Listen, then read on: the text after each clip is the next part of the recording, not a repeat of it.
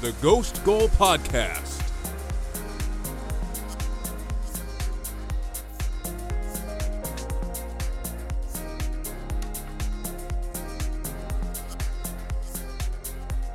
The Premier League's title contenders, Manchester City, Liverpool, and Chelsea, all benefited from favorable penalty decisions this weekend to keep all three on pace with one another as we round into the Christmas period. Meanwhile, after postponing the weekend's Brighton versus Tottenham fixture, further COVID outbreaks at Manchester United, Aston Villa, Leicester, and a few more clubs have cast doubts over how long the league can justify its traditional fixture congestion.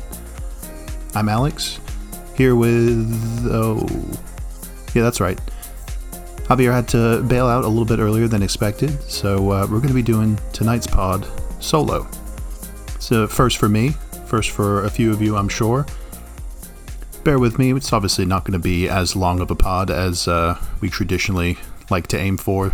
Uh, normally we try to go forty minutes tops, sometimes we go over that, you guys are probably familiar. But I'll try and keep it to uh, about fifteen to twenty today, because as I just mentioned with this uh, these COVID outbreaks going on around the league, uh, we've already had news today that the uh, Tuesday midweek game between Brentford and Manchester United has been postponed due to a COVID outbreak in the Manchester United camp. It's all like pretty scary stuff, so we're not sure whether by the time I release this, whether there's going to be other games this week that may be postponed. So try to keep it to the uh, main bullet points of the week. Some recaps of uh, last weekend's results. But thank you for listening, and uh, I hope you guys enjoy it. I mean, the first place we have to start, I guess, is just with the, the COVID outbreaks in general.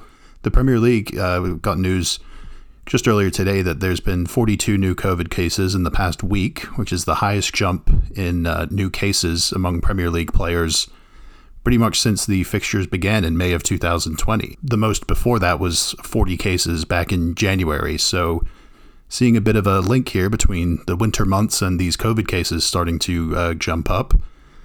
And uh, yeah, with fans pretty much back in stadiums, it's uh, not surprising to see them uh, having to postpone first that Brighton versus Tottenham game that I mentioned over last weekend that still hasn't been rescheduled.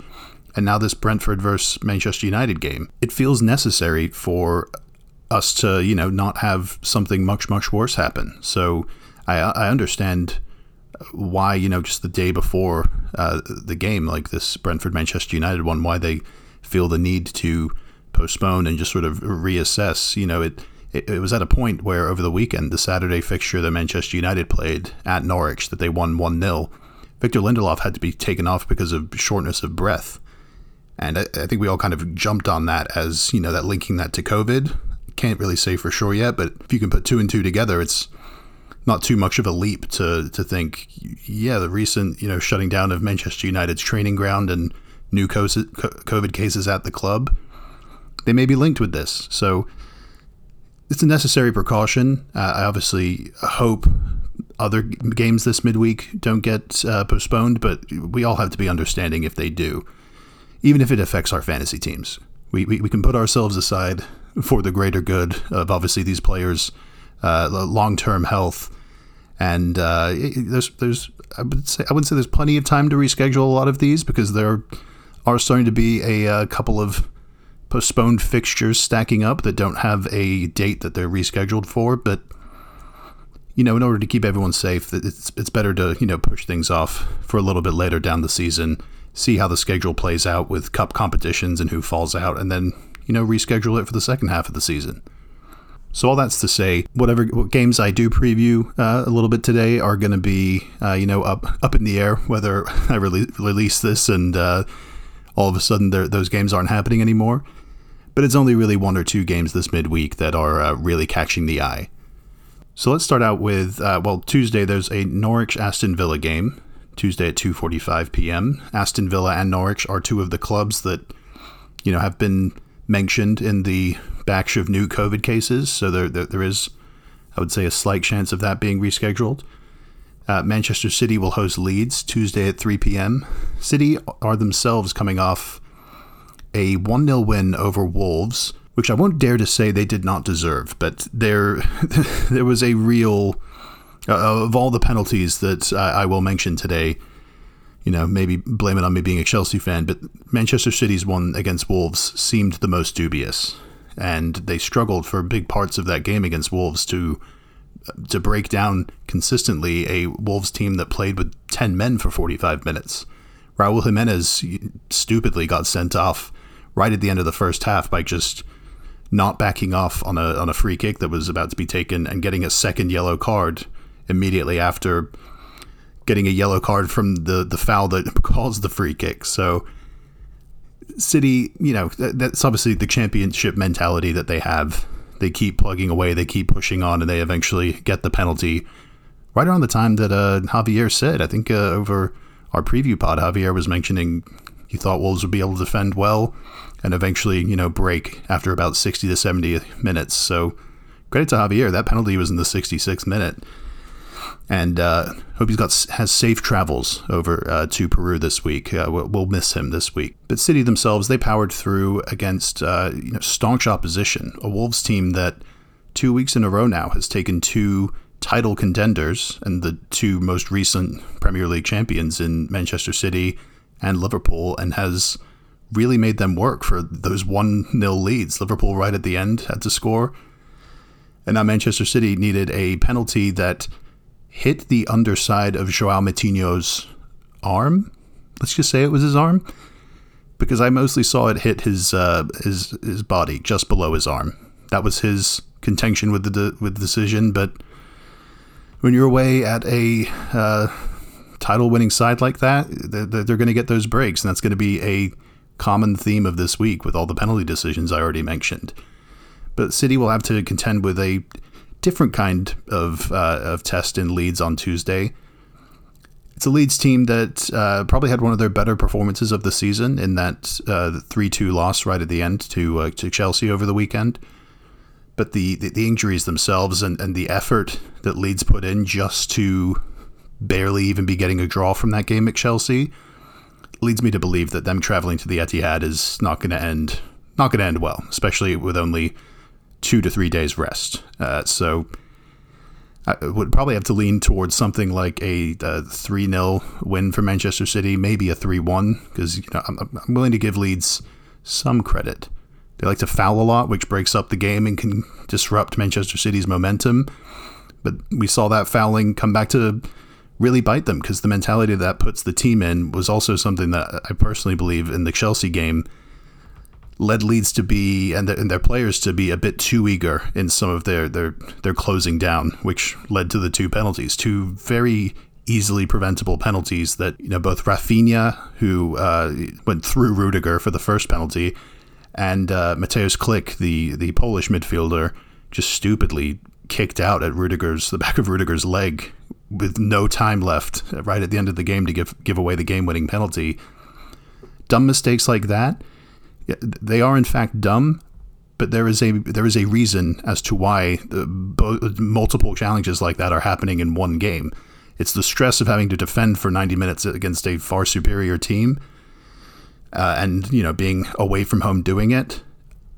Plus, you know, I'm not sure Marcelo Bielsa is coaching these players up to be as aggressive and intense in their pressing and in their in their challenges as possible for them to get, have any sort of chance at winning the ball back and, you know, creating chances of their own. So a, a, a strategy like that against a team like Manchester City is just asking for a piping.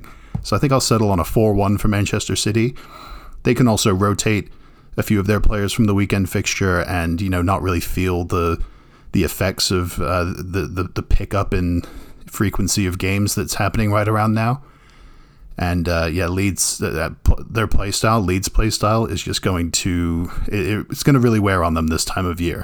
When you add the injuries to players like Bamford and Kalvin Phillips and a few of their defenders, it's not going to be a fun time for Leeds. Moving on to Wednesday, there's currently four games scheduled for Wednesday. Brighton will host Wolves Wednesday at two thirty p.m. Burnley will host Watford, and Crystal Palace will host Southampton. All three of those games will be going on during that two thirty p.m. time slot. A little bit later uh, in the afternoon, Arsenal will be hosting West Ham, which I'm willing to uh, give the crown of marquee matchup of the midweek. These are two teams right next to each other in the table. West Ham in fourth place on twenty-eight points, Arsenal in sixth place on twenty-six points, with uh, Manchester United sandwiched in between them on twenty-seven. Arsenal managed to turn around their uh, their three out of four uh, games with away losses, uh, with a home win against Southampton, a decisive home win against Southampton. It's one that I'm sure Javier was very pleased with. But this is a, a different beast in West Ham. Now, you can look at the West Ham draw up at Burnley this weekend and, and say uh, their form away from home is not that good. They only beat Liverpool and Chelsea when they were at home, full home crowd behind them, and it's not going to lead to any kind of result for West Ham. But like I've mentioned on other pods recently, the, the thing that really stands out to me about West Ham is that it may not be pretty all of the time, but the mental fortitude and unwillingness to to concede any sort of ground into the competition. Yeah, yeah, the team like Arsenal will probably be able to get on top of them for portions of this game. It'll be at the Emirates. Arsenal have done most of their best work at the Emirates this season, but West Ham are a team that even if they go one or maybe even two nil down, I'd, I'd still sit there and say to Arsenal fans, you guys, you got to be careful. They get one goal in the next five to ten minutes before halftime, and all of a sudden Moyes is in the, the, the dressing room with, with his team saying, you can go and get a couple more and, and maybe even go win this game. Nothing is out of the question for them. They've uh, progressed in their Europa League, uh, from their Europa League group, and uh, that, that same mentality is something that makes me think they're maybe not, it feels weird to even say this, but it feels weird to even call them a dark horse, but they, they might be a dark horse to win the Europa League this year, depending on where their, their aspirations lie more, whether it's in this battle for top four or, uh, or another, you know, Europa League place next year, or shifting their focus in the second half of the season, depending on their, their matchups to uh, your, your European Cup run. They have the talent to do it. And that, that mental fortitude, I think, is just absolutely pivotal in doing so. So first step of that is going to be going to the Emirates on Wednesday afternoon, Wednesday evening in England, and putting on a show that uh, gets them something. I'm sure they would snatch your hand off for a draw right now. They're two points ahead of Arsenal, as I previously mentioned. Manchester United have had their game postponed, so no chance of United overtaking them in, in midweek. But I'd lean towards a two two in this game. Arsenal, as impressive as they were against Southampton, if they have a similar start that they did in that Southampton game where the Southampton press was was getting to them. Usually we're used to seeing something of the opposite with Arsenal, where they get out to a quick start, first ten to twenty minutes, blitzing teams and getting on top of them and, you know, in Arsenal's own mind, getting getting a lead and then defending that. That was not the case against Southampton. It was very much the opposite. It was a lot of giveaways, a lot of last-ditch defending, and eventually once the game settled down, you know, the moments of class from Lacazette and uh, and then Saka and players like that were able to, you know, make the difference between a, a poor Southampton side at the moment. That is not West Ham at the moment. West Ham will uh, they will press Arsenal just like Southampton did, and they'll probably do it even better. They've got hard-working, switchable players that are going to pop up in all different kinds of spots on the field that Arsenal won't be able to track as easily. And I wouldn't be surprised if uh, West Ham themselves got out to uh, an, an early lead of sorts. I'm going to lean towards a two two here, but I think it's a come-from-behind two two, actually, uh, where Arsenal take the lead a couple times, West Ham drag it back, and in the end, both teams are relatively happy to get out of this without losing and, and, and really destroying their confidence in the middle of this, this Christmas run of games. It is worth noting before moving on from Arsenal that Pierre-Emerick Aubameyang missed out on that Southampton game. He was suspended for disciplinary reasons by Mikel Arteta. It's rumored that he left the country without the club's consent to uh, tend to a family matter in, in Africa, in Gabon. Again, that's rumors. So, uh, you know, don't quote me on that. But if that's the case, we, we really don't know whether that suspension is going to leak into this West Ham game. It's a game that could, on the on the one hand, they could really use him for it, but on the other hand, from what we've seen of him, maybe it is just better to stick with either Lacazette up top, or if he doesn't have the legs for it, play Gabriel Martinelli up top. And that's a young player that maybe doesn't have the experience of those other two, but based off form, he's probably the most confident and most energetic of those players at the moment, so you could you could see it working out. But that's something to keep an eye on for that West Ham Arsenal game. While on Thursday, we're looking like we're going to have uh, three pretty tasty games. Hopefully, with the recent uh, COVID outbreak at Tottenham, this uh, first game of the, the Thursday slate still happens. It'll be Leicester hosting Tottenham Thursday at two thirty p.m. Tottenham obviously didn't play. Uh, like I said, that Brighton game over the weekend was uh, postponed due to a, a pretty significant COVID outbreak in the Tottenham camp that also caused the Rennes game in the Conference League on last Thursday to be postponed. But Leicester had themselves a little bounce back from their own European uh, disappointment of sorts. Uh, they had a four nil win at home against Newcastle, a first clean sheet for Leicester since the opening day of the season, and a first clean sheet at home since the, I think, fourteen games in a row with no clean sheets at home I, I, I heard about Leicester. So them hosting Tottenham, uh, fresh off that result against admittedly uh, lesser opponents, they're going to have a nice little boost of confidence and some important players coming back into form, namely uh, Yuri Tielemans, who had a brace against Newcastle, and James Maddison, who was had had his had his hands all over all four of the goals and was a, a true menace to uh, to Newcastle on the day. They got to rest Jamie Vardy in that game uh, after he played the full ninety minutes against Napoli in the Europa League defeat on Thursday. So with the ninety minutes to rest and, you know, more than half this week before the game with Tottenham, I'd be a little worried if I was Antonio Conte. It, it's, uh, you know, the it, it's kind of hard to reconcile whether uh, teams having or getting, I guess, a little bit extra rest from some of these postponements of games, whether that's actually a thing or whether it's more beneficial to teams like Leicester who, you know, have been playing and I... I guess for uh, relatively have enough depth to rotate enough so that they can, you know, stay sharp as a team. I guess we're going to find out on Thursday because that's a that's a, a very in- interesting game where Leicester a few weeks ago, it seemed, were down in the dumps. There's no chance of them ever really returning to the, the, the mostly good form that they've had under uh, Brendan Rodgers. They've still played well at, at points, even when the results necessarily haven't been there.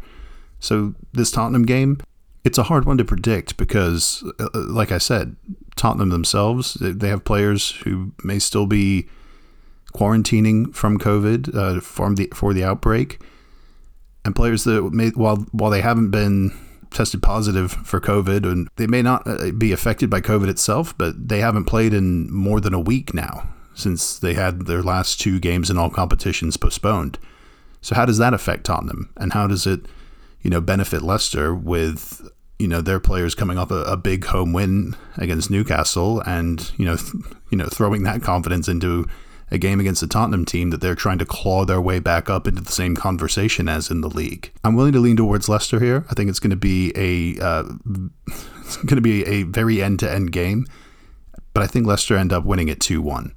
fifteen minutes after that Leicester-Tottenham game kicks off on Thursday, Chelsea will host Everton Thursday at two forty-five p.m. It's a homecoming of sorts for uh, Rafa Benitez, uh, as he's going to walk into a sta- uh, Stamford Bridge with uh, both the home and away fans booing him into oblivion. It's no secret that during his uh, half season at Chelsea back in the two thousand twelve two thousand thirteen season, the match-going fans at Chelsea did not take to the idea one bit, despite uh, Benitez, from the outside, maybe seemingly doing a good job by winning that uh, that Euro- that first Europa League uh, for Chelsea. But when you go through the the battles, the wars even, that uh, Chelsea did with Rafa Benitez's Liverpool sides so ten to fifteen years ago, you don't just turn around and make nice and say, yeah, all's forgiven.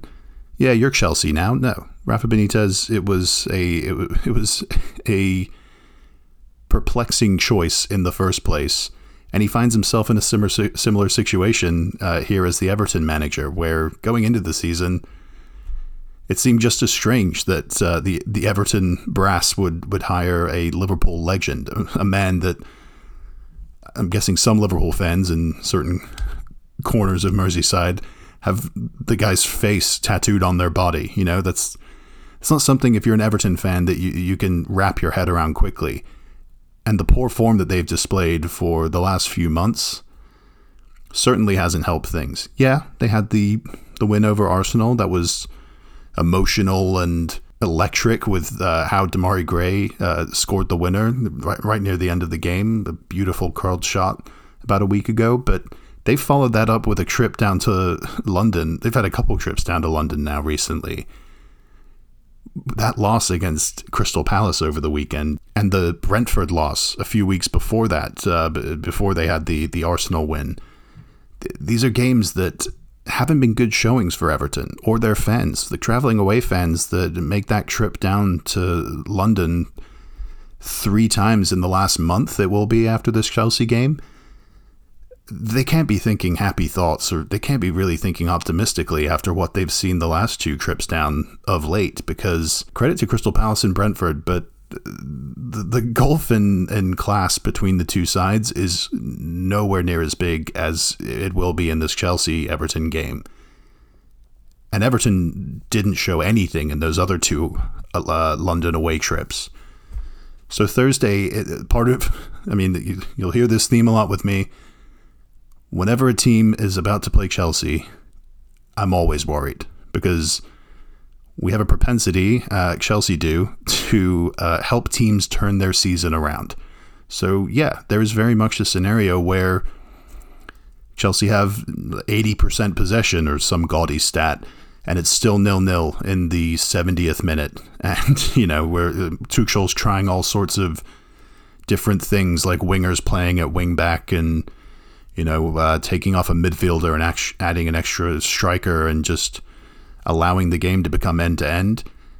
The the game could end up like that, where it's just a frustrating evening for Chelsea.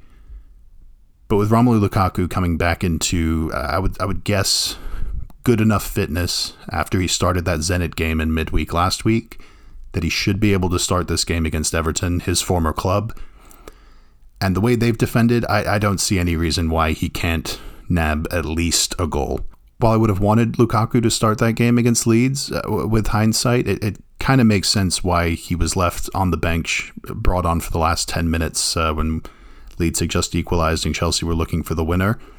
That Leeds game specifically is a very intense, uh, high-tempo game that you need Uh, as high of work rate or as much work rate from every player in every position as possible. And with Lukaku, I, I'm not saying it would have been impossible to play him in, in that game, but coming back from an injury, it was probably best for him to, you know, sit this one out, keep get himself rested and uh, ready for this Everton game, where it's much more realistic to think that Chelsea are going to hold a bunch, much more of the possession than Everton, pin Everton in in their own half, and just allow Lukaku to, uh, not that I, not, not that he can take the day off, obviously, he's going to need to put himself in good positions, but I feel like it's much more realistic to say that Lukaku can expend like less energy against this Everton side, focus more on his positioning and, and his overall build-up with the rest of the team,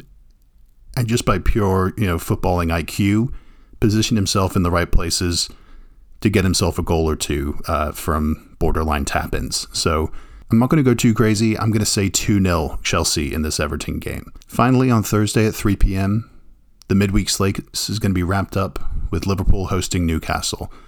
There's not much to really cover here. It's a Newcastle team that I just mentioned. Uh, had a four nil, a very embarrassing uh, four nil away at Leicester. I can't imagine Liverpool will take it any easier on them.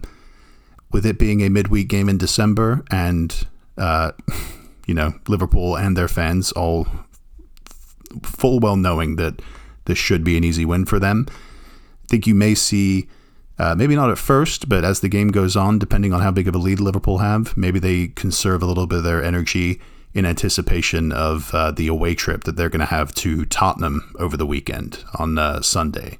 So I'm going to cut the previews short there. Again, don't hate me if uh, a couple of these games don't actually end up happening. These are trying times uh, for everyone. Trying to get uh, everything to keep chugging along while COVID is raging through the Premier League. We've obviously got more games next weekend. Javier's still going to be out, but uh, rather than just having to listen to my voice by myself again on Thursday, uh, I guess Friday morning with you guys, we're going to be getting the band back together. I've got Andrew confirmed joining us Thursday evening for a Friday morning release for the next episode. We're obviously going to talk about that Liverpool team, maybe talk a bit more big picture, title ambitions for both uh, his Liverpool side and, you know, my favorite Chelsea side. And it's just going to be good to uh, have an old friend back on the pod. Always love it when the O Gs get back together. So thank you guys for listening to this one. I really appreciate it. You can follow me on social media at A S M O S nine two. You can follow the podcast socials at Ghost Goal Pod. Tune in Thursday night slash Friday morning for the weekend preview pod for me and Andrew and all of our thoughts on the Premier League. And until next time, see you.